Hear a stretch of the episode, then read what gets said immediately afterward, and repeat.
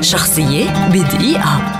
فينسنت فان جو رسام وفنان هولندي. ولد عام 1853 في هولندا.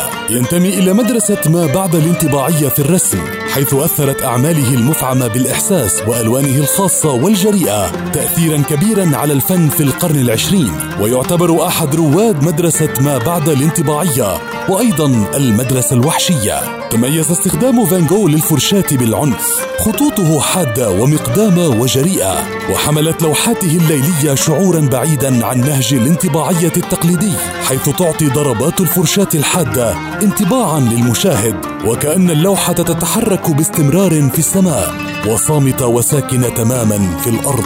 تعتبر لوحة أكلو البطاطا من أشهر أعمال فان جو تأثرت اللوحة بتجربة فان جو بين عمال المناجم في أوائل حياته حيث اختبر صعوبة حياتهم والظلم الواقع عليهم من قبل الأثرياء. وعلى الرغم من أن بعض أعمال فان جو الآن من أغلى اللوحات سعرا في العالم إلا أنه عاش فقيرا ومات وهو غير معروف. حتى أنه لم يبع طوال حياته إلا لوحة واحدة فقط من لوحاته.